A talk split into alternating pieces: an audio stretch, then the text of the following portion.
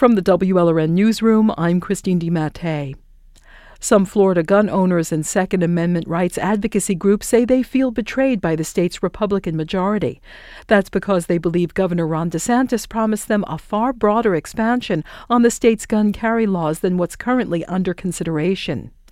As WFSU's Lynn Hatter tells us, that disappointment was on display this week in one of the few hearings on the bill.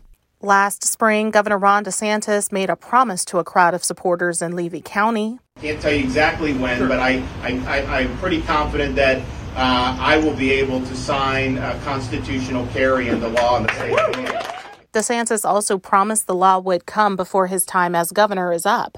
That could be relatively soon should he decide to run for president, as is rumored. But as of now, that promise of constitutional carry has yet to be fulfilled. And a bill under consideration that would let gun owners conceal carry their weapons without a permit or training is far from what's been promised. Supporters like Chris Rose of Alachua County have taken notice. Tuck it under here. That's not good enough. That's not constitutional carry. Y'all are baiting and switching. Y'all are lying to your constituents. We want constitutional carry now. We want what the other half of the country has. There's That's about to be a 26 state. We're about to be in the minority. I am not a second class citizen to the rest of America. According to the United States Concealed Carry Association, 25 states presently have a form of constitutional or permitless carry.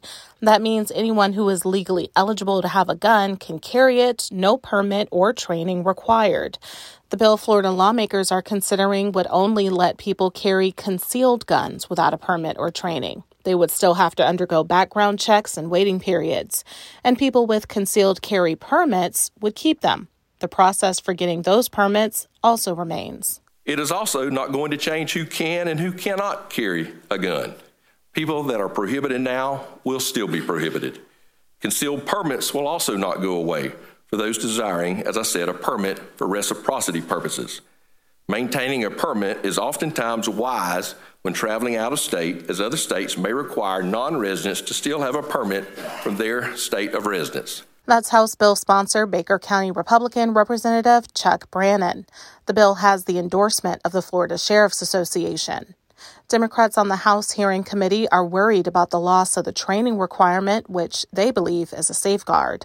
But Pinellas Sheriff Bob Gualtieri notes the state's current training requirements are effectively useless. Go on your phone right now, go to Google and, and Google concealed carry permit course in Florida. The first thing that's going to come back is an online training in Las Vegas, Nevada that you can do and you can pay a small fee for. And so the training that people get today is really meaningless training. Is its online course for about 30 minutes, and that's what you get. Now it says you have to also do a live fire course. Is that Google that? And you go to a hotel where they rent a conference room up and down I-4, and you go in the back of the hotel after they take you outside. You shoot into a water barrel with a 22 one time, and that's the training. The sheriff's endorsement of the bill is not exactly a boost for it for people like Bob White, who's opposed to the measure because it does not go far enough. And White also worries Republicans will try to save face and promote the bill as something it's not. Now, there are those that will follow me that will espouse the conventional wisdom that while this doesn't give us all that we want, it's at least a step in the right direction, and we should support it and still advocate for all the things that it doesn't do. The problem with conventional wisdom is that it's not always correct. While the measure is not what Second Amendment rights groups may have wanted, it may be as good as what they can get for now. I'm Lynn Hatter. Florida lawmakers have begun holding committee hearings on bills for this year's regular legislative session. Opening day is March 7th. This is WLRN News.